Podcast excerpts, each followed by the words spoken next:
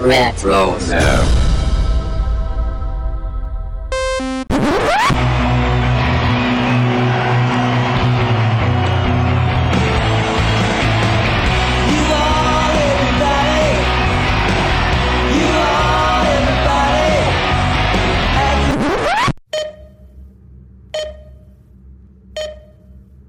Welcome back, podcast world. This is previously on Lost, episode number 400 and 422.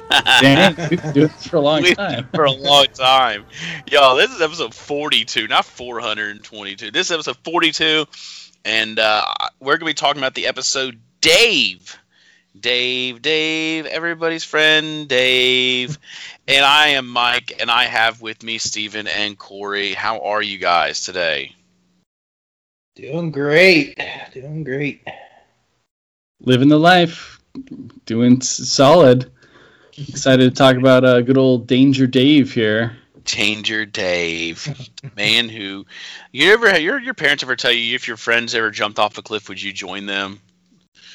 Uh, yeah, I've heard We're that. about before. to find out the Yeah. I have jumped off a cliff actually, but the water there was water below that was uh, a little bit closer than that it Dave. for Hurley and Dave. Yes. Oh, as far as shows and network announcements goes, guys, there's nothing really out there. Uh, thank you for joining us again for another episode of Previously on Lost. Um, we're already into um, we're into 2020. This is you're probably going to get this here on January 20th when it probably comes out. No, January uh, sorry 2021. 27. Mean? 2021. That's right. This is January of 2021, y'all. It has been a week and a half. Let me tell you. So You, uh, you, you better catch yourself on that because people will maybe like get into a fist fight if you tell them it's 2020 still. I know. No, it can't be. Oh, that's funny. So this is this is probably January 27th, and when y'all are getting this episode, and uh, we look we have almost done with the year or the month, and uh, looking forward to what the rest of 2021 has in store. So uh, we'll get into all that later. Uh, but before we do that, we're going to talk about this episode, and here we go. I don't really have anything to happen on Lost, but we are 62 days on the island. We've been on the island for 62 days. So, Corey, why don't you give us a little bit of a summary of the sh- episode Dave? All right. Yes, Dave. This is season two, episode 18. It aired on April 5th, 2006. Uh, it was directed by our good buddy Jack Bender, and it was written by Edward Kitsis and Adam Horowitz. Um, and the episode goes like this Hurley begins to think the island is, is affecting him in a very strange way. So Libby attempts to offer him uh, offer him some support. Hurley also recalls his past in a mental hospital with his good buddy Dave. Meanwhile, the prisoner, um, calling himself Henry Gale, offers new information about the hatch, which severely shakes Locke's sense of purpose. Yeah, to put it lightly Hmm. sneaky Henry Gale, man. Um, yeah, so that's that's our summary there. Uh, do you have some episode facts for us, Stephen? Sure do. Well, for the scene where Libby and Hurley stand at the cliff's edge, they were actually nowhere near a cliff's edge. Um, it was added via blue screen, so the actors were never in jeopardy. Um, the that's final scene reveal. Yeah. Did They Lost did a good Jeopardy? job though. I don't, it, you know, far better CGI than the than the Sayid episode earlier this year. I don't. Uh, Yeah, I, I, I That couldn't tell. true. Um, the final scene reveals that Libby was an inpatient at the mental hospital when Hurley was admitted. There were plans to explore her backstory in the third season, which would have revealed how Libby ended up in the mental hospital. However, by that time, her character was no longer a recurring character on the show, and since actress Cynthia, Cynthia Watros was busy with other commitments, the backstory had to be scrapped. Um, the final scene and what? Go ahead. I, I was just going to say that that there's a note about that um, in the in the unanswered questions section tonight when we record that we're going to kind of say kind of what their back what her backstory was going to be and and and and whatnot. That was revealed by Damon Lindelof. Yeah, that whole situation, you hear so many different things. It's kind of a mixed bag of like what you, you know, actually can tell is uh, totally the truth because I think it's funny how they worded it there. They were going to tell her a backstory, but then she was no longer a recurring character in season three. Is just like, oh, she just happened to not be recurring. No, she gets shot. I mean, uh, so. Oh yeah, there's reasons, and then there's questions of whether she. I think there was some other show she went to be on, and there was a discussion. Well, did she? You know, what it was the chicken or the egg? Did she go be on that show because she knew she was going to be written off of Lost, or did that have to do with it? So it's it's kind of confusing. Well, but we'll get to that. yeah, this is one of those I would put up there with Mr. Eko as one of the you know threads from season two that kind of got left behind that I think may lead to why some people don't view season two as highly, just because so many of the uh, season two mysteries, you know, kind of ended up getting left behind. I know we'll get into this, but I mean, why why she was in the mental hospital with Hurley? That was a big question, and it uh, you know kind of got dropped by the wayside. So she's a good character too. So this is yeah. one of the few episodes where we actually get uh, quite a bit of Libby. Well, in that final scene where we see Libby in the mental institution, that scene was so secret that only director Jack Bender and his assistant director knew about the plot twist. So they had to keep nice. that one under wraps. Um, when Hurley is playing Connect Four with Leonard Sims, who's saying the numbers over and over again, Leonard always says the number eight very loud and stern. Eight is Hurley's um, number as a his candidate number from Jacob. Um, hmm. While filming the beginning of the episode where Hurley falls over chasing Dave, Jorge Garcia cut his hand by accident on a piece of glass in the jungle. In a later scene, Hurley is seen with a with a plaster band-aid on the heel of his left thumb when picking up the Dharma fish crackers. Oh, poor Hurley. It just shows you even these big budget, you know, TV shows, you can't always find the missing piece of glass. I've heard right. a couple different things. All right, so let's talk about this episode then. Thank you, Stephen, for that. Um, let's just, uh, I guess, all right. If y'all don't mind, I'd like to start tonight. One, um, and and and this is just one episode is when Hurley destroys his stash. Now, I've on here. I have an issue with this stash that that was destroyed. Um, with all those kind of people on the island, he goes and destroys all this food, not knowing there's an airdrop yet, but has all this food and then goes and wastes the food I I just I don't I I don't know if it was if I take it back to camp, people are going to look at me differently. Hurley, why do you have all this food or or what? And I I can understand that to a point. But these people are eating nothing but mangoes and whatever they can find. And he's got peanut butter and ranch dressing and crackers and everything stored up in this tree. Yeah, you, are not telling me that this part just kind of bothers me a little bit. Yeah, you, you're not telling me that like Scott and Steve and Susie they're they're like not back at camp with some just some forest some some jungle leaves that they're eating. They'd love to have a little ranch dressing on there. They're just eating whatever foliage they can find, you know, from Sun's garden maybe. And uh, yeah. Uh, meanwhile, Hurley has what like a two two gallon tub of this and just dumps it all out. So I get where you're coming from. He's really not thinking of the other survivors. You know, I think in the last episode they brought up uh, the loop, or you know, we're not in the loop, the popular group. So, yeah, not Hurley's not doing himself any favors here. Well, no, and and they had, you know, they made such a you know moving moment of when he, you know, he was worried everyone would hate him for having to decide who gets the food. So you know, this nice feel good moment where he gives out all the food. Everybody can enjoy it. You know, in the story. Then we find out, you know, later on the season that he, you know, he's been hoarding food this whole time. You know, they teased it a little bit with you know with him and Sun run into each other in the jungle last week. But I mean, yeah, I, I think this could have if it wasn't for the pallet drop here, this could have led to you know everybody hating Hugo, which was what he was afraid of in the Yeah. first place. So I feel like this new pallet drop kind of kind of saved that from being an issue, but. Right. Well, I can defend Hurley a little bit here. Um, you know, I've watched a lot of Survivor in my time, and a lot of times people will get in arguments over like, should we just eat all the food we won now, or should we try to save it?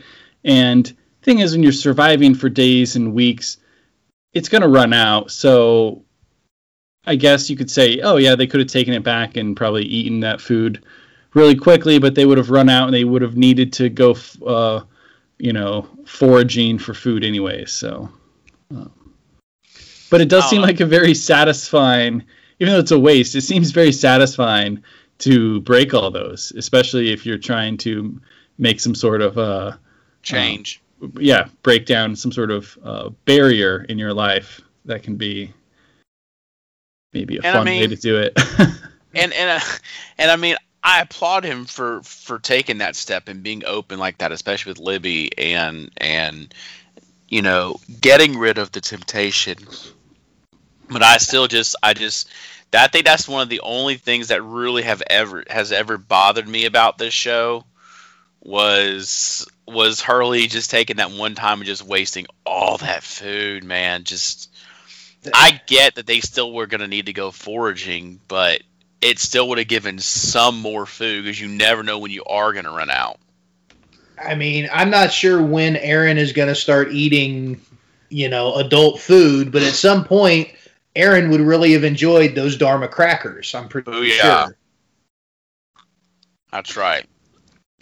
yeah, I was more upset that they uh, wasted all that peanut butter later, which that was Oh an accident. The, the backpack broken, but that broke, but that uh, His face, Yeah, man, deeply that offended scene. me. What a waste! All that protein, all that sugar, perfect Well, uh, he- survival food. He tried to eat some of it. He he uh, he, he licked it and tried to get it up with a leaf, and then and then eat it off the leaf. Because he needed something while he was going to go back to the cave, and become an old man, grow a beard, wear no, you know, run around naked, throw duty at people. He needed you know, something. his buddy Charlie could do a lot of good with that peanut butter. I mean, that would have, you know, he's trying to get it back in good with Claire. That huge jar Yeah. of peanut butter could have earned him some brownie points. Hurley still could have, you know, given it away, got rid of the temptation, but he could have given it to Charlie to take to Claire. That would have really got him some brownie points. Man, man, that would have set Charlie up for life with Claire. I'm just saying that big old jug of peanut butter, sign. Oh, what about you guys? What uh, what other kind of what other moment or scene in the episode um really stuck out to you guys besides that that scene? I only have a couple more Well, myself. Well, I, I think we could probably just follow up that scene with the pallet drop. Um, Oh yeah, Obviously, we saw it at the end of the episode, but you know, we kind of I think learn here that Charlie has talked to Locke at some point here, and you know, Locke told him about the lockdown. So, Char- you know, Charlie says theorizes that you know maybe the lockdown was because or was so that they didn't see whoever dropped it. But then I thought it was also kind of interesting that you know nobody heard this plane. You know, Sawyer kind of kind of laughed about it and said, "Yeah, you know, I heard it and didn't tell anybody." But like, how? I think we do we learn that it was by plane. How did no one hear this plane dropping this food? because remember they're giving a specific set of coordinates to drop the drop off. We learned that in the epilogue episode, and it, they're different every time, and they just drop it at those coordinates. But remember, the island moves. Okay. so, we'll do you think to the plane the plane you think the plane isn't actually within the island bubble or whatever? You think I- they, they just drop they drop it above and they can't actually see the island? I No, think it's a I think it's a mixture of that, but I I also think it's a mixture of when they get those coordinates, they drop it where they're supposed to be at, and I think the island is going to be where those coordinates are going to be at at that moment. At that moment, so like they're going to drop it, and all of a sudden the island's going to boom appear, and that's when the drop's going to go. So it gets. That's kind of how, how I'm gathering what's going to happen. They're dropping it, and then the island's going to shift over where it's at to grab the, the, the drop. So they're they're they're getting future coordinates when they drop It's- off the air. You're you're trying to throw your receiver open, you know, throw it back to the end zone. Then you Yeah. don't even see him there, and then all of a sudden he's there. That's what the island does. Yeah. No, I actually I I was pretty sure that in uh, lockdown, like Kate and Jack or somebody kind of see the plane, don't they? They see something. See, I, I thought they just saw the blink. I, I thought they saw once the food had already landed, Right. they saw the little blinking beacon from the food. I don't think they saw a Yeah. plane. It had a big beacon on it that Kate Kate saw because Kate wasn't looking up. She she was looking straight out Or, when she or saw do they the beacon. do they when they're flashing through time in season five? Do they see this drop again? I just I felt like we saw something more of this. No, with the only time I think we ever see any more about this drop is when we get to the epilogue at the end of the show. That like how, and- how, and- fu- how funny is it that this pallet drop thing was such an important question that people still really wanted to know, you know, all those years later. And it, yep. Be, But- that's that's how good season two was. The season two mysteries really carried throughout the entire show. I actually But- agree. I think there's a lot of good mysteries here. There are, uh, but one mystery that that was not there was Sawyer was on top of his name game this this week at the pallet. Of course, we're gonna talk about some of those names here soon, but I will say the favorite the favorite name that Sawyer called anybody was was was was when when Charlie said. Uh, he said, "I think we need to pick somebody that everybody can trust to to to disperse out the food." And and Sawyer's first response was, would that be you, baby napper?" Just, yeah. I mean, oh my goodness. Uh, and then and Charles Eko was like, "No, Hurley, Hurley should do it." And Hurley's like, "No, nah, no way." poor, I, w- poor Hurley though, man. The man never catches a daggum break in the show at all. I mean, he is always dealing with crap. You know, he he just got rid of all that food to get rid of the temptation, and what shows up? A pallet of food. He goes, puts the peanut butter in the backpack to go live up on his own. What happens? The backpack tears, and the peanut butter falls out and busts all over. His facial expression in that moment says everything about Hurley's life. Like, yep, I'm not even going to turn around because I know exactly what has happened because this is my life. Yeah, that's a, that's a pretty funny moment. I definitely I laughed out loud at that. I don't know something about the way they have the backpack just like slowly rip. I don't know what the coordination is for that, but it works really well. It's just super funny. Um, but yeah, talking about Hurley and the nicknames, I like that we get a little nickname uh, retribution here, where Mhm. it's like Hurley gets revenge for everyone who's ever had a, uh stupid Sawyer nickname. 'cause he just starts beating the living crap out of Sawyer, and he, he's like, you know, what is he saying? Like Lardo, blah, blah, you know, just he's Jabba. Just going yeah, them yelling every nickname back at him, punching him. That is still one of my absolute favorite scenes in the entire show. the one where Hurley just spears Sawyer while Sawyer's eating Oreos and milk and just just starts going after him.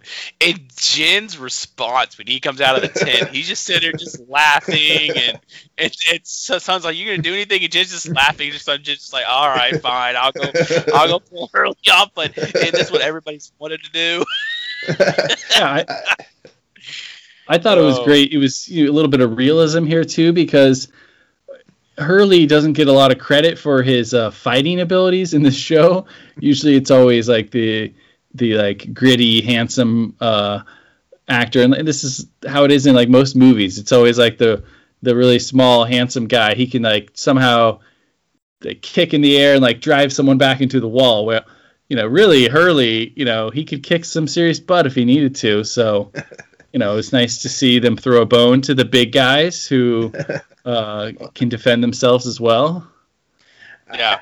I mean, this was this was the ultimate Christmas story moment where you know the the bully has just been picking on this guy and picking on him, and finally the the the person being picked on just finally has it, and they get that that burst of strength that you know they're just a, you know as as Sawyer put it, he hulked out and just. Uh, got finally, finally, it finally all came out. Everything that had been building up in him, and it was it was glorious. And Kate, Kate coming after Sawyer. so you're saying he he just kind of took to get, Oh, that that that was hysterical when Kate got on him about it. So Well, Yeah, I, think she, I think she says, "Look like looks like you got your ass kicked, right?" very much. well, I, I will I will point out that this is I mean I'm a I'm a Sawyer fan. He's you know definitely one of my favorite characters, but this was not a good look for Sawyer. This whole episode. First off, once he gets well, the, fact that you know he you know he just goes on about he's crazy. You know that that was kind of harsh, especially considering he had just asked him for you know medication for that. But the the Sawyer joke right before this about you know he's like I don't need to do to trade anymore. You know now that we've got all this food, I maybe I'm going to open a mini mart and then asked if Sayid needs a job. That was one of like Sawyer has a lot of racist comments in this show, Yes, he but does. this may have been one of the worst. Like that that one was that was has not aged well, should we say? And No. um, so you know, you don't feel bad when Sawyer does get whooped because you know he kind of deserved it. Well, I don't think uh, Sawyer. I think the the point of a lot of those jokes is just to show, you know, the character of Sawyer, and that, uh, you know, even 15 years ago, that was supposed to like be stand out as like uh, something that most people wouldn't say. That Sawyer just decides he doesn't care about. Pretty much.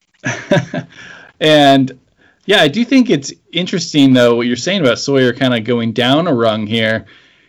You have all this f- food floating around. People have other value from um, from that. Plus, you see in the hatch, Ana Lucia's got the other gun, so we know there's one gun that um, Sawyer doesn't have. And then he gets the beaten beaten out of him by uh, Hurley. So he just he doesn't seem like he's uh, the chief, you know, or whatever right now. No. By the way, speaking of the hatch with Ana Lucia, uh, the the the discussion confrontation between Locke and Ana Lucia was pretty epically good. Um, Locke goes and asks permission to see Henry Gale or or Ben, and she says, "I don't think that's a good idea." And Locke's response was, "You know, I'm just gonna be honest. I really don't care what you think. I just need five five minutes. I like, oh come on, let's go. You know, I want to see these two rock out here. Well, well, Locke had, Locke had a rough episode. He was struggling. Um, the, this whole episode, you know, the the aftermath of the lockdown is really going to take its toll on Locke here. Um, in many ways, obviously, we see them suggest he need, you know, a wheelchair, and obviously he shot that one down for, you know, reasons that we know, but that Kate and Jack did not know. Um, and then he, you know, the, the gunshot goes off, and you know he's he's trying desperately to figure out what's going on in quote unquote his hatch, and he, you know, he he has no control now because he can't move around freely. So, Lo- Locke's definitely having a rough episode here. Oh Yeah. I, I always thought that moment was uh, pretty reflective of Locke's life in a lot of ways, where he's like he's kind of gotten himself to this position of where he's he's satisfied, you know, a little bit of a position of power. He's, he's somewhat happy, but now he, now he's crippled again, and he's you know uh, you know, stuck in the bed, bedridden there, just yelling to Jack, you know, tell me what's going on. Tell you know, Jack, he's just so impatient. He wants to know now, and he really doesn't have control over the situation at all. So, um, yeah, definitely. I don't know. There's some for, foreshadowing there of other things that are going to happen to Locke over the course of the the series. But uh, coming off of like such a big um, cliffhanger in the last episode, we had so much happen with lockdown and with Henry Gale, you know, as a liar being, you know, kind of finally brought out um, to the to the light of day. I thought it was an important moment when they basically confirm because like even though we knew he was lying, you know, they show the the Minnesota ID. It kind it like double con- confirms it here at the beginning of the episode when uh, Henry starts Ben starts lying about oh we found him dead. He was hanging from the uh, parachute and then Sayid pulls out this twenty dollar bill that was in his his wallet, and he had written a note, like a, a death note, to his wife, who his, was his wife already dead, or, or she wasn't there. It was a solo balloon. Balloon was that kind of what was answered. I believe yeah, so. Yes, believe so. it was a solo balloon. It was just him. That's why he wrote the note on twenty dollar bill, saying that he should have pretty much listened because of that. Yeah, so kind of sad. And then we really start to see. I know we've mentioned this, you know, probably the last three episodes, but we really start to see the switch um, is completely flipped now because he's got nothing to. I mean, of course, Ben is gonna. He'll never stop lying. He's always gonna try to lie his way out. But he he now he doesn't really have much ground to stand on. He's completely exposed, and he starts playing up the whole fear element. Like, oh, oh, you know, that's I don't I don't want to uh, him to be able to do that to me. You don't want I don't want him to find out I said anything. So, um, yeah, what what did you guys think of Henry Gale in this episode? I think this for being like about Hurley and being lighthearted, having all this other stuff with Dave, like they really follow up, and this is probably the the second most important part of the episode is kind of the Locke, Henry, and Lucia stuff. Well, yeah, I I think this is, you know, a big a big theorizing episode. Um, in that all the talk about him, about you know how whoever trying to figure out who him was that he was talking about, and then when Ana Lucia brings up, you know, Mister Friendly, the bearded guy, and he, you know, he said he's nothing, he's nobody.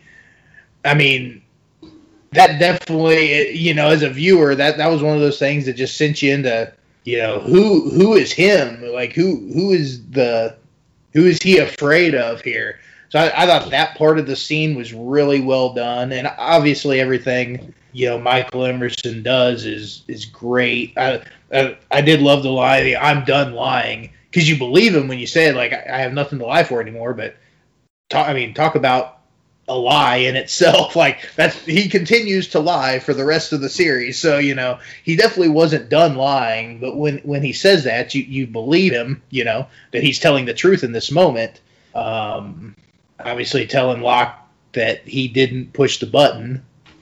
Um, that was a big you know question that's going to drive the rest of the season. Really, is It's all did he push that manipulation, button he's so good at it. I mean, but but, but he is. Well, the, the, the problem is not that Ben is good at manipulation because he, even though we know he really is, the problem is Locke is so daggum gullible. It it's just it's I, I don't man he's so gullible. I mean that's that's that's just all it is. He'll believe anything, and it hurts him when when he can't control it at all. So, but yeah, Eh. that go, go ahead. I was just saying, can we can we take a moment to just appreciate the fact that he's just tied up by his arms there, like he's in the you know the Jesus crucifixion pose, which I mean, knowing this show, that was not done on accident, and it's just seeing him there, all just beaten to hell with his arms tied up, you know, looking like he's you know being crucified there. That, it, it was powerful imagery to go along with the uh, somewhat tense, you know, scenes going on. Right. and then you had and then you had the moment that he wasn't tied up there. He was tied up by his wrist and his ankles, uh, sitting on the bed in, in the same position. So I'll give I'll give Locke a little bit of credit. Um, he does pretty quickly ask him like, "Hey, did you get caught on purpose? Like, why would you get caught on purpose?" And he kind of theorizes this situation where you guys have already tried to infiltrate, and you know we got into this hatch, and you, um, two of your people are dead, and so like you did this, you got caught on purpose to get kidnapped, which I think is pretty spot on to what is the truth. Um, but I think Henry is able to divert Locke's like actual legit questions by going back to, you know, Locke basically makes that accusation, and then Henry immediately goes, "Well, this whole thing is fake." You know, I went through the vent, and I didn't even get there in time, and I saw the uh, um, hieroglyphics pop up. I heard a loud magnet, and then it it just flipped back to 108.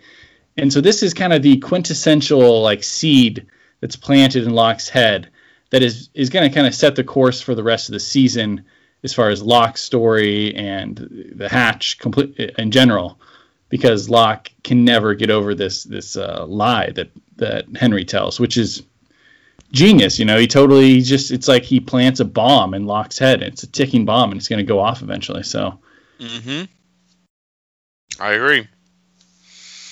Um, the the the only other I had a couple more things. Um, so do we believe that Dave is a smoke monster now?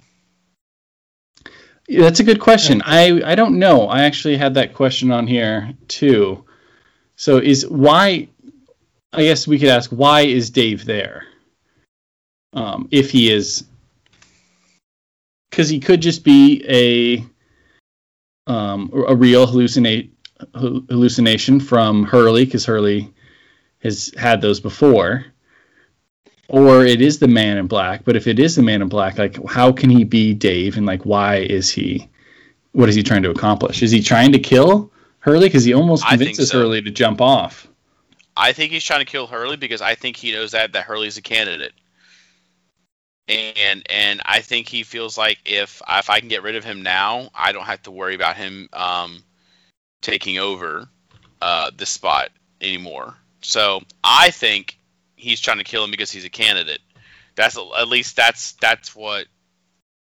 Looking back, I should say, on the series, I feel like that may be what what, what he, why he had done that.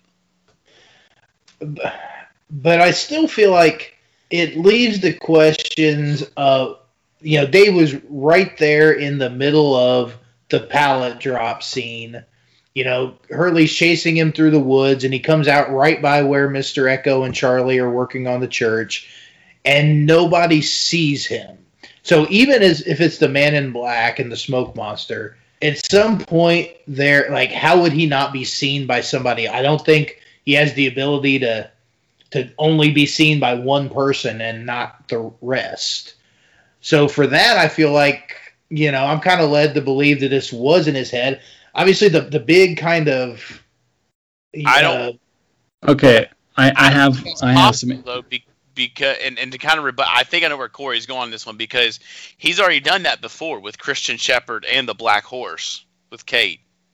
Yeah. But in those in those cases, you know, Jack was chasing him by himself. You know, he wasn't out there with a group of people chasing after Christian Shephard. Um, but that's true. But he's the only one who saw him because Kate Kate was standing right by Jack when Jack saw Christian Shephard at one time standing at the woods.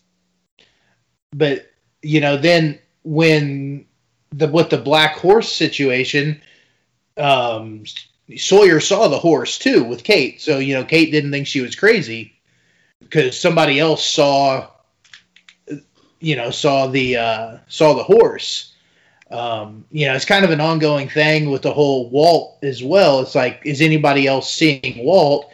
And then it's kind of the big moment when Sayid sees him as well as Shannon. So again, I don't know if Walt was, you know, a man in black situation there, but I, I think the fact that nobody saw Dave and they, they leave you with this kind of question at the end as we're kind of fi- is Libby's acting a little weird at the end.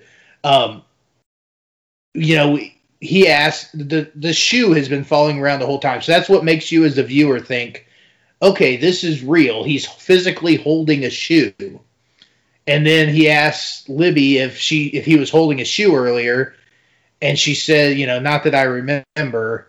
And then we're immediately learned that Libby, you know, was in the the mental institution. So it kind of draws question as to whether we believe Libby or not.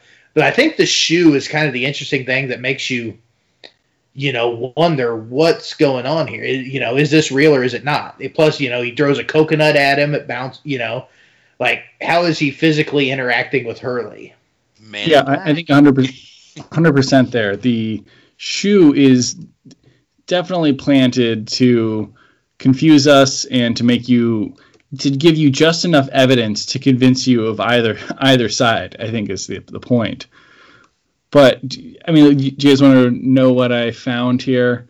So I looked this up, and according to uh, the Lost Encyclopedia writer Tara Bennett, this is, there's a couple different stories here, but but she says the Man in Black impersonated Dave on the island. Dave never existed, negating the Man in Black's usual need for a dead body. Instead, he simply read Hurley's mind, and uh, the quote here says, Hurley was always going to see whatever he wanted to see, anyways. And the smoke monster could kind of take advantage of that. And so that's what she says. She is the she was one of the writers of the Lost Encyclopedia. But then you have this other quote from Damon Lindelof uh, where he said Dave was a figment of Hurley's imagination slash apparition, which the slash apparition part really confuses it, makes it confusing. Uh, but he also said, and he had nothing to he had nothing to do with the monster. So Lindelof did specifically say that.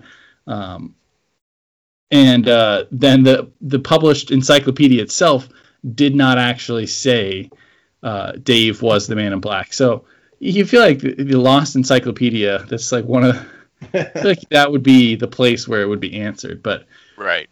So, so it's I, still I, a little confusing. I, I feel like this is you know definitely one of those unanswered questions. I think you know Lost leaves us with a lot of questions they're never going to answer, and I think this is one of them. Um, and I, I mean, I think that's kind of fun. You know, you depending on you know, there you could very easily read it as being the Man in Black. You can very easily read it as being a figment of his imagination. Um, you can read it as you know option C. There, you know, it's a it's a mind bending episode, which I really enjoyed. Yeah, it really was good. Um, it was. I like to I like to call this one the um, the Twin Peaks ending here because you know at this point Lost was really popular. People, you know, the internet was kind of just becoming a thing where people, you know, theorized about shows, and obviously all this information was out there to the writers. Um, so I kind of feel like this was them playing with us a little bit. You know, people were theorizing, oh, it's you know, this is purgatory. This is all in somebody's head. You know, it's like you know the new hard ending or the tw- the big crazy ending, and I feel like they gave this to us in an episode in the middle of season two. You know, so I, I feel like the ending to this episode was just was one of those that really stuck with me, um, because this was one of the big you know end of show twists that you expected, and they kind of gave it to us and then moved on from it. Um, and I mean, Dave's Dave's speech to Hurley, all you know, on the beast there when he tells him, you know, it's this is going to get worse before it gets better, and then he goes on and explains all these things that you know don't make sense. He he explained, you know, the numbers you keep you won the lottery with the numbers. You know, basically you're still in the mental institution, and all this is in your head, and it makes complete sense. You know this. Yeah. and it it definitely played with your mind as a, as a viewer, and I think that's why I was I look back on this episode very fondly. Yeah, yeah. Actually, I think this episode has some themes that um, really hold up as far as like being important to Lost. And the, the show had a tendency to try to get ahead of certain fan theories at times and, and embrace them. Like for instance, the this is nothing is real. They're all dead already. This is all purgatory. This is, I think, one of the first times it's brought up in the sh- in the show, which it will be again, uh, where Hurley, you know, is they're playing the whole none of this re- is real angle, and it you know it reminds you of the Matrix too. You know, take the red pill or the blue pill, or whatever, jump off the cliff or don't, and I don't. know, I kind of got a uh, Inception vibe there for a second. You know, you got to like jump off the cliff to to wake up. Um, so you know, it's, I, I, don't think Inception existed yet, but uh, there's a lot of similarities um, you can see. It's, it's, it's really a fascinating uh, type of um, device to, to use. This whole is this is this real? Uh, but what I think is kind of interesting is like we're talking like years and years down the line. This is going to be part of the fin- like the final season arc. Is this whole waking up, or is this really happening? And uh, Hurley, you know, having having some visions and uh, being kind of crazy. There's there's some stuff here that will definitely come back, and it it feels very um, fitting for Lost, I guess I'm kind of losing my train of thought here, but you guys know what I'm saying. Yeah, and and it, it, it kind of does go to your point. It makes it interesting to wonder why this was the, you know, oh, well, we were talking about the airdrop a second ago. I was going to say why they go back to the airdrop, nothing else. But I do agree with you, though, Stephen, that this episode, when you look back on it, is very um, remembered I cannot definitively say that that was the Man in Black with Dave. I have a pretty good theory it probably would be, but I can't definitively go back. But it, it is a very good episode. It really is. This this it puts a lot of things in perspective. It builds a lot toward what we got coming up in the future um, with the show. So uh, it, it, was it was um, it was good. It was it was upsetting knowing that Libby has this um, this big scene, th- these big scenes in this episode, and then here in like an episode or two, bye bye Libby. I mean, spoiler if you've never seen yeah. Lost, you know, we have we have we have we have a returning character finally coming back because he can't find Walt.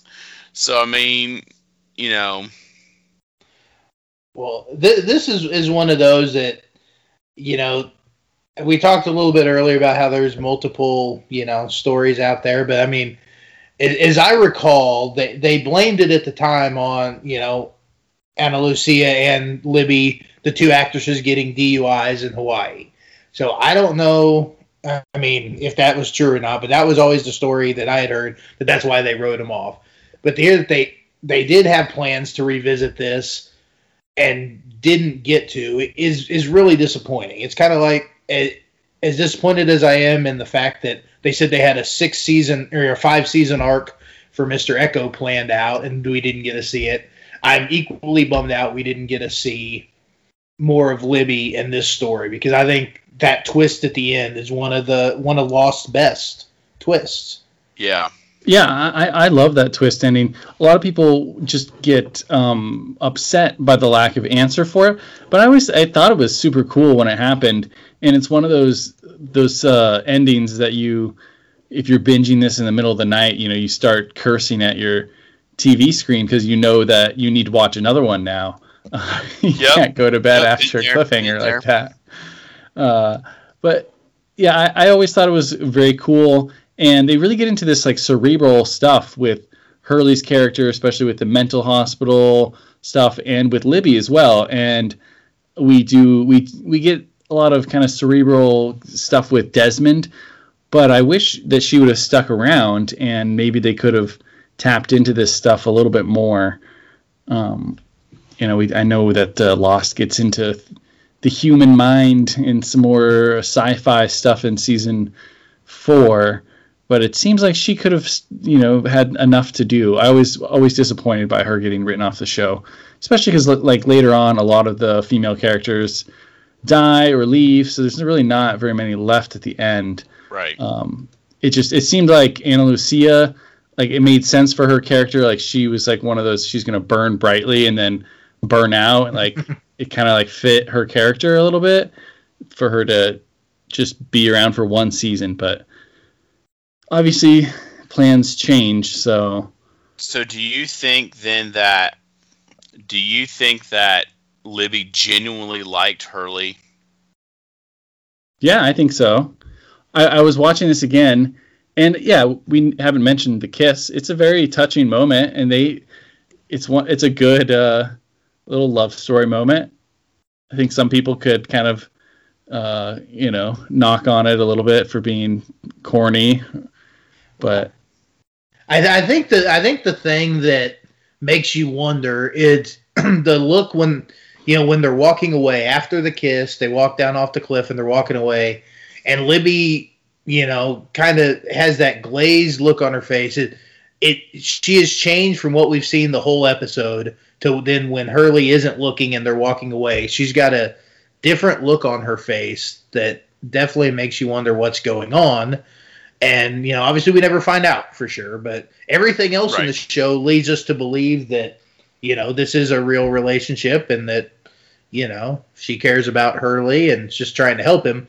But that look there is enough to you know really kind of make you question what was going on. she's she's time traveling. Her mind is in the 90s. Oh, that's funny. Uh, what did you guys think of Hurley digging into his past? Um, I I really um I really liked Hurley digging into his past and really struggling with the fact that he felt like he he he's one who killed um who it was his fault for being overweight as to why that dot collapsed.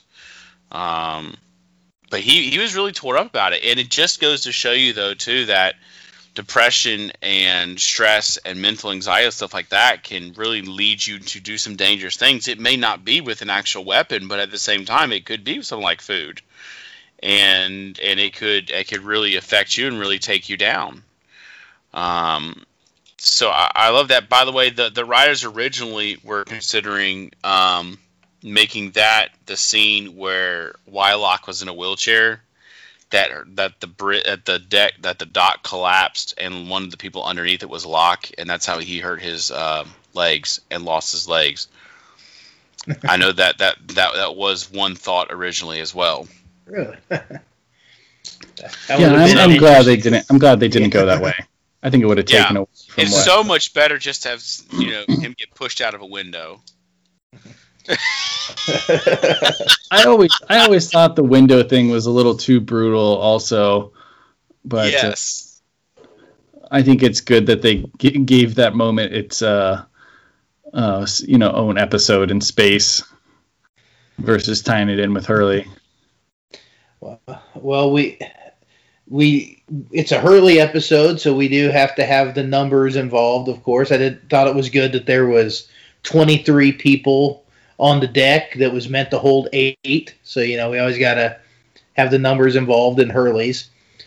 Um, but I liked in the backstory, you know, kind of like the Sixth Sense. It's lets you go back and and learn. You know, you, you can go back and watch how you see Dave in all these scenes, but then you can go back and watch how really nobody else is interacting with Dave. Yeah. You know, he's he's and it seems like it's just because they're in a mental institution. You know, they're they're not passing him the ball. You know, the ball goes over his head. He's talking. Nobody's responding. You know, and then when you go and find out that it's because he's imaginary, it lets you go back and, and watch all that again. Um, so it, to me, it had like the rewatchability of like a Sixth Sense kind of kind of episode where you're trying to oh he was dead the whole time he wasn't really there. So I thought that was a nice part of her Whoa, of that spoiler. backstory. yeah, it's just tw- twenty year old movie. Can we can we have spoilers on a twenty year old movie? I think, I think it's fair game. but uh, yeah, no, I, I thought this was an interesting backstory. Um, and I, you know, obviously the the scene where he decides to, you know, not escape. Um, you know, at the window that you know that was a nice moment for Hurley, and then have you know Dave say, "Oh, you really went catatonic after that," and you know, but we find out that that was his turning point. You know, that's when you know he got out of the mental institution and you know won the lottery and and everything that we had seen previously. Um, you know, this was before all of that. Yeah, I think this does a really good job of like giving us a solid um, kind of foundation for understanding Hurley. And a credit to this episode for going into some like difficult um, themes, you know, some kind of Yeah. topics that are hard to discuss, you know, d- depression and guilt and shame and um, eating, uh, overeating and, and like, you know, body consciousness. Like that, uh, they're not easy to, to discuss. And Jorge Garcia does a great job um, of kind of uh, portraying this situation where his own like depression or whatever causes him to want to just kind of cover it up with eating uh, and, and overeating or whatever, and then that's basically uh, embodied uh, by Dave. So it's it's a it's a great cinematic trick to embody that you know inner struggle by have it actually be another character and then for him to be able to leave the guy out. You know i love one flew over the cuckoo's nest so any sort of i think like mental hospital setting this is can be really interesting. Reminds me of that. But it actually has some pretty heavy stuff too because i actually i forgot about this um this accident. So to to think that hurley this is like before and obviously with, with flashback sometimes it's a little confusing where everything goes in the timeline but this is like our earliest hurley flashback we've gotten and probably will ever get i believe he uh, before he got into any bad luck scenario he he accidentally you know these people died and his he blames himself and then so that's why he was already in a mental ho- hospital and then he's going to get the numbers from what's his face at the I think we see this at the end. Leonard. Leonard, and then he's going to wind up back at the mental hospital, right? Because does he does he come back after winning, and then come back a, a third time, or just we know he'll be back in season four in the Flash. Well, he he- he comes back to ask about the numbers, but I don't think he like he I don't think he checks himself back in I, okay, until He- until after they le- leave the island. right As yeah. because in the in the epilogue, Walt. Uh, no, Walt's the one that's in the in that's in the institution then, and Hurley goes and picks Walt up. you know, Connect Four is really not that fun at all. Just It's really it not. It's a very boring So- game. Yeah. So, anything else you guys got?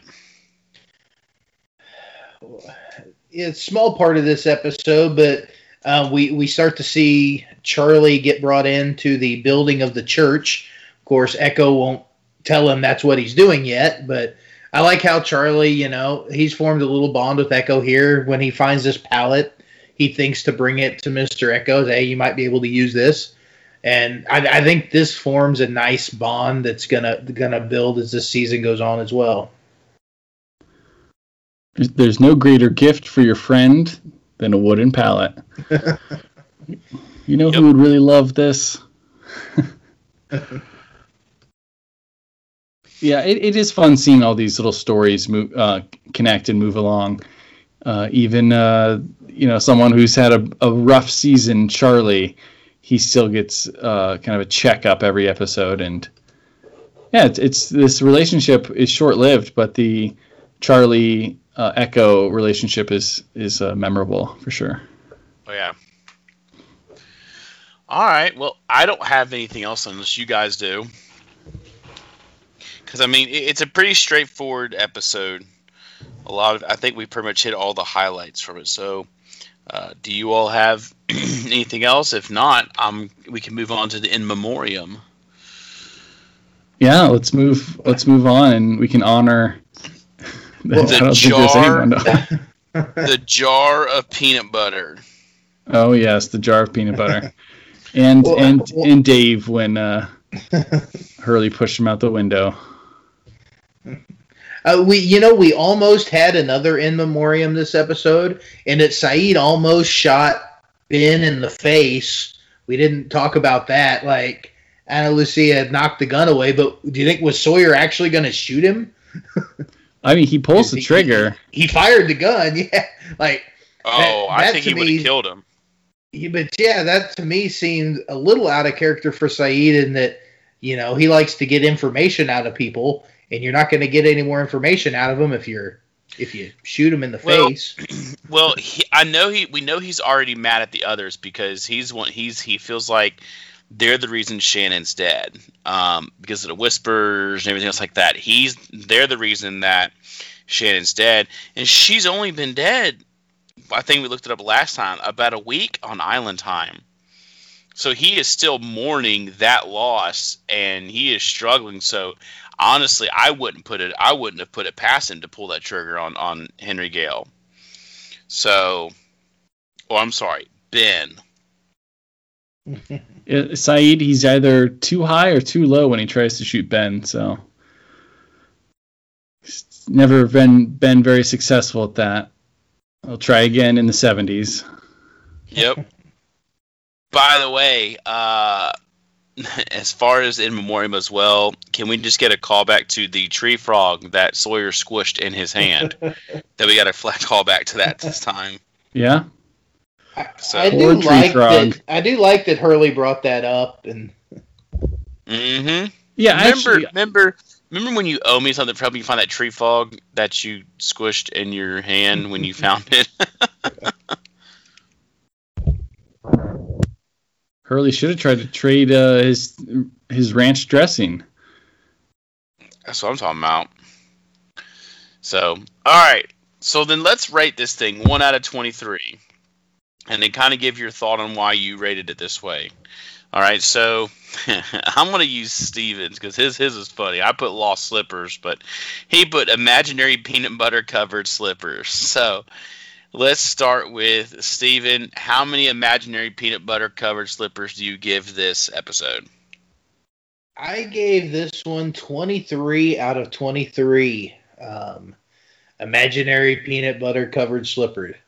I I wasn't sure where I would end up on this one. I, I knew it would be pretty high because I I always love Hurley episodes, but everything that was going on in this episode really, you know, gave, gave me to give it a, per, a perfect score. Wow. Nice. Dropping dimes on it, man. Good night. Corey, how about you? Uh, well, I gave it a really high score too, which it's funny. This like how some of these episodes have aged really well.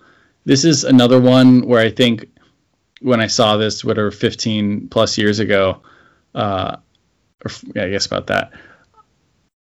I was like, oh, the imaginary guy, like we're wasting our time on on this stuff. Like, let's get back to the the thick of the story, Henry Gale. But you know, now watching this, you see how well balanced these a lot of these episodes are, where they give you just enough, and then we have like this really interesting, like character focused uh, part of the episode with Hurley, and of course, you know, this is like the most Libby we're ever going to get in an episode, so you you feel sad about that. So, anyways, uh, twenty out of twenty three lost slippers for me. Awesome. And you know, I I kind of flowed along the lines as as, as you did, uh, Corey. I really wanted to give it a perfect score, though, Steven. Um, but it just didn't seem like. I know it moved the story along some, as far as with with with the Henry Gale and the Hatch and that kind of thing. But a majority of the episode dealt with it dealt with Hurley, so we learned about his backstory. It did move it along some. It was still a great episode. Uh, a lot of Hurley's episodes are hard to not like. uh, he's just such a likable character. Um, but I give this. Go ahead. I was going to say, I feel like Hurley was the last of the main characters that we got a, a backstory on the first season. And it was incredible. You know, it was the numbers. Um, so I, I feel like anytime we get a Hurley episode, it's kind of like a special episode. You know, it's like I Hurley- too. Hurley and Desmond episodes are kind of the ones that really stand out. We get so many Jack, we get so many Sawyer and Kate backstories that the Hurley ones and the Desmond ones are rarer and they are to me more memorable than the Jack ones, which all kind of you know all kind of blend together sometimes. And you know what though, you're right, and it's funny because um, let's see, Hurley and Desmond turn out to be main characters in this show, and out of the entire main cast, they're the ones who get the less episodes backstories than everybody else. It seems and uh, I guess that's why, like you said, that makes him. It does make him feel special when you get one. So, all right. So our ending discussion, Corey. Uh, you know, starting off with the unanswered questions. I've got, we've got. Oh two, yeah. I think up there. Um, but uh, that way we can talk about one of them. Kind of gave you an answer. So you can talk about that if you want to. So, what kind of questions in from this episode are unanswered? Oh yeah. so this is our somewhat new uh, section here. We haven't had too many yet, but this this uh, is definitely a good episode for this. So unanswered questions. Uh, first up, why was Libby in the Santa Rosa Mental Institute? So this was unresolved on screen, uh, especially uh, for with season two, and when Libby was a recurring character. However, uh, it is known that Libby had been affected by the death of her husband in Live Together, Die Alone, which is the season finale of season two, the Desmond episode.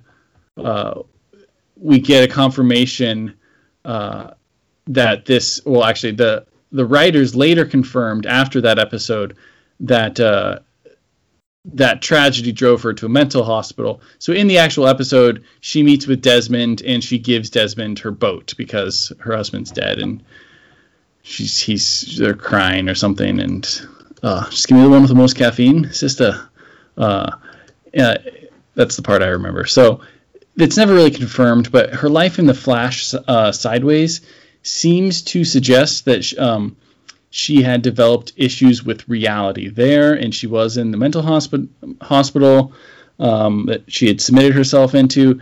And then Disputed Canon has weaved all of these details together as the official explanation uh, via the Lost Encyclopedia. So uh, that was a really long winded way of saying there's kind of different things out there, and there was never a true confirmation on screen. Um, According to the writers, the plan for Libby's story was to be told through other characters' flashbacks, culminating in the Freighter characters' flashbacks in season four. Um, exclusive Lost resurrects Libby. However, due to the writers' strike, this plan had to be pushed back to season five, by which uh, the actress uh, Cynthia Watros was no longer available to portray Libby again. Okay, so that is actually the first explanation that makes kind of that actually makes sense. Right. We all know I the writer's strike uh, screwed with season four. Season four, which is one of my favorites, uh, has a shorter episode um, total, and that was because the writer's strike. You felt, especially with the season four story, you feel like they could have done several more episodes. And I guess Libby would have backstory would have been in one of those. That's kind of interesting. So uh, and then this other question was Dave Libby's husband? Um, I, I no, right? Dave's made up. So, well, her her husband's name was David, which um, we you know we learn when she talks to Desmond. Mm. And so I, I, it's kind of always been a lingering question. You know, a, a, fan theory that's been out there is that Dave was actually wow. Know, Libby's husband. I had actually never heard that one. Really? Yeah, no, but, that that was that was one that I that I remember from back in the day, and um, hmm. we never got an answer on that. But, but her husband was named David. Huh. Yeah, I do. I actually remember hearing that, and I think I read something. The writers deliberately did that, um, just to kind of play with people. They, well, I just remember they said, yes, it's intentional that Dave is named Dave, which is the same name as her uh, uh, Libby's husband. It, so. it would have been funny though if it was revealed in season four that that that David actually was Dave from the mental hospital, and somehow Hurley knew it, and that's why he was projecting it in his own mind at the hospital. Yeah. Uh, that that that would have been a nice little connection to that. And he's been he's been living in the four toed statue with Jacob for years. Yes, absolutely. what if like Dave is in there? He's like, I found my other slipper. uh, okay, so we have a few uh, named um, so a few items from Sawyer's name dictionary. We've got Hulk for Hurley. We have Baby Napper for Charlie, very uh, fitting. And then we have Tattoo for Charlie as well. And we have the very nice Moonbeam for Okay. Libby. I must say that one was funny. Moonbeam, yeah. when he said when, when Sawyer said, "Well, sure, Moonbeam," and then after doing, we'll just get sit around a fire and sing "Kumbaya" and do trust falls. Yeah, I always like that part. It's pretty quick, quick-witted there. And then uh, uh, we have our freckle count, which the total count is up uh, was 11, and we got some good math here. Plus one equals 12, so 12 freckles uh, total. I'm sure we'll get more in season three of a lot of Freckles names. Yes. okay, so we have some pop culture connections as well. Connect Four, all of our favorite uh, game. Uh, Leonard Simms beats Hurley at this game. Uh, during this during the game, Dave says, "Pretty sneaky, Leonard."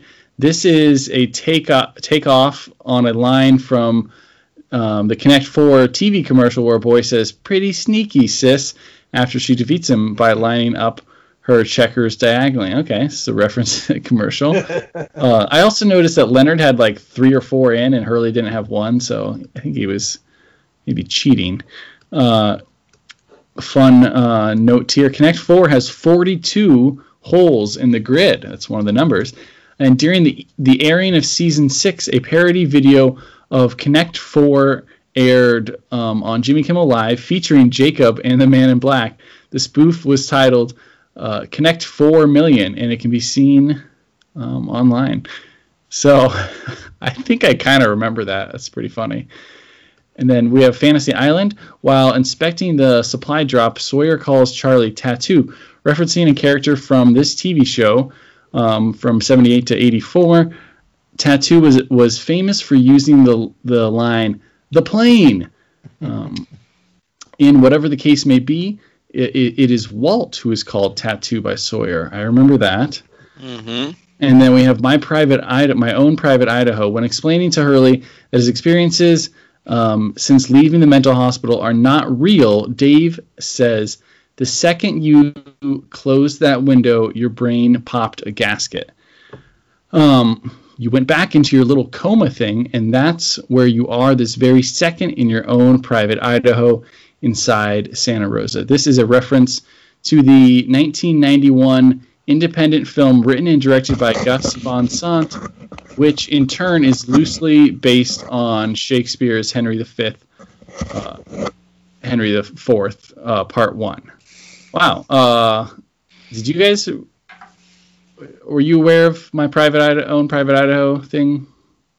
I don't remember that. I was not. I, I, I remember the movie, but I didn't know it was based on on Henry the the eighth or ninth. or whatever that could. Henry VIII. Um, so the Incredible Hulk. Sawyer claims Hurley hulked out on him after he teased him about Dave. The Hulk is a Marvel comic book character, as we all know. Lassie, when Kate is teasing Sawyer about getting uh, beat up by Hurley, he replies by asking her if she doesn't have an adventure uh, to get get to, and that he thinks Timmy fell in a well over there, over that way. Timmy was the main character in this TV show. I thought that was funny. It made me think of Desmond in the well, Yep. uh, season six. And we have Star Wars. Dave asks Hurley if he really thinks that they actually blew up the Death Star, a space station from the film franchise. And then finally, Kumbaya. Sawyer tells Libby, "Great plan, Moonbeam. Uh, and after that, we can sing Kumbaya and do Trust Falls. Kumbaya uh, is a standard campfire song sung in scouting, YMCA, and Indian guides. it's very specific. Very, very, uh, very specific. Well, this I think we can episode, sing Kumbaya with this episode now. this episode had like a ton of notes. Like it was, it was loaded with this episode. Hurley episodes seem to be like that, though. Yeah, definitely. So. Well, we, we're we're done with a great Hurley episode, and next episode we're gonna get a uh, Bernard and Rose episode. SOS a very special episode. I believe the only Rose and Bernard episode. So that's right. The, that's because they become um, Dharma Initiative workers, and they're not able to really be with the main cast anymore, right? Yeah, that's right. I think they're independent contractors, I, actually. I I remember watching or listening to, to, to, to, Jay and Jack recap this, and that was his theory for like ever. Was Jack's theory was that they were that they secretly worked for Dharma the whole time. and they're pretty much the only characters that don't work for Dharma. right. Almost, oh, Jack. Almost, almost. Yeah, I'm looking forward to SOS. It's actually one of my favorites. I really do like the Rose and Bernard and, and Bernard uh, um, uh, chemistry on the show. You kind of learn a little bit more about uh, Rose's sickness that we'll get to. We we we don't know yet in the show that she has. Um, we just know that the that the island does magical things for her. So I enjoyed. I I, I really like this episode coming up. I like yeah. SOS. Yeah, there's some good mythology in here. They kind of revisit some stuff that's tied uh, together. Um, ties together some of the stuff from Locke as far as like healing your injuries. Also, it's a pretty touching love story if I remember, because when you see this couple, you don't know if they've been together for 30 years or for five years, and it's really you know they, they fell in love later in life, and yeah, it's a good it's a good backstory. Yeah, a lot of bickering too, but that's what you get with Rose and Bernard. They're, they're bickering so funny to me though. Oh, but uh, listen, thank you guys for joining us tonight. Um, if you listen to us, we are going to close the door here on Dave. And uh, sorry, sorry, Dave, but I'm glad you found your slipper. Um, but you could reach out to us on Twitter um, at Lost Rewatch Pod is the the show's Twitter. Uh, at RetroZapped is the main network's Twitter. Um, you can find Instagram previously on Lost. Uh, we're on Facebook, facebook.com slash previously on Lost. Um, I'm on Twitter at the DC Mike. Um, Steven, where can these fine listening folks find you? Not the imaginary you, but the real you. Well, they can find me on Twitter at Lucky13Steve. All right, and uh, Corey, where can um where can people hope to bring you your missing slipper at on Twitter? bring me my slipper uh, virtually on Twitter at uh, the wait at original math for my own Twitter handle for a second. and uh, yeah, if, if you want to oh. play any uh, online Connect Four or something, yeah, hit me up. We could do it. We could do it. Oh, and uh, like always, guys, check out retrozap.com. Hey, we're gonna head out today, so we're uh, we're gonna head back to the hatch because there's another airdrop coming, and we don't want to get our leg crushed by a door coming down. So, with all that being said, uh, it's been great to have you guys, and we'll catch you next time here on Previously on Lost. So, peace out, everybody. Peace out, guys.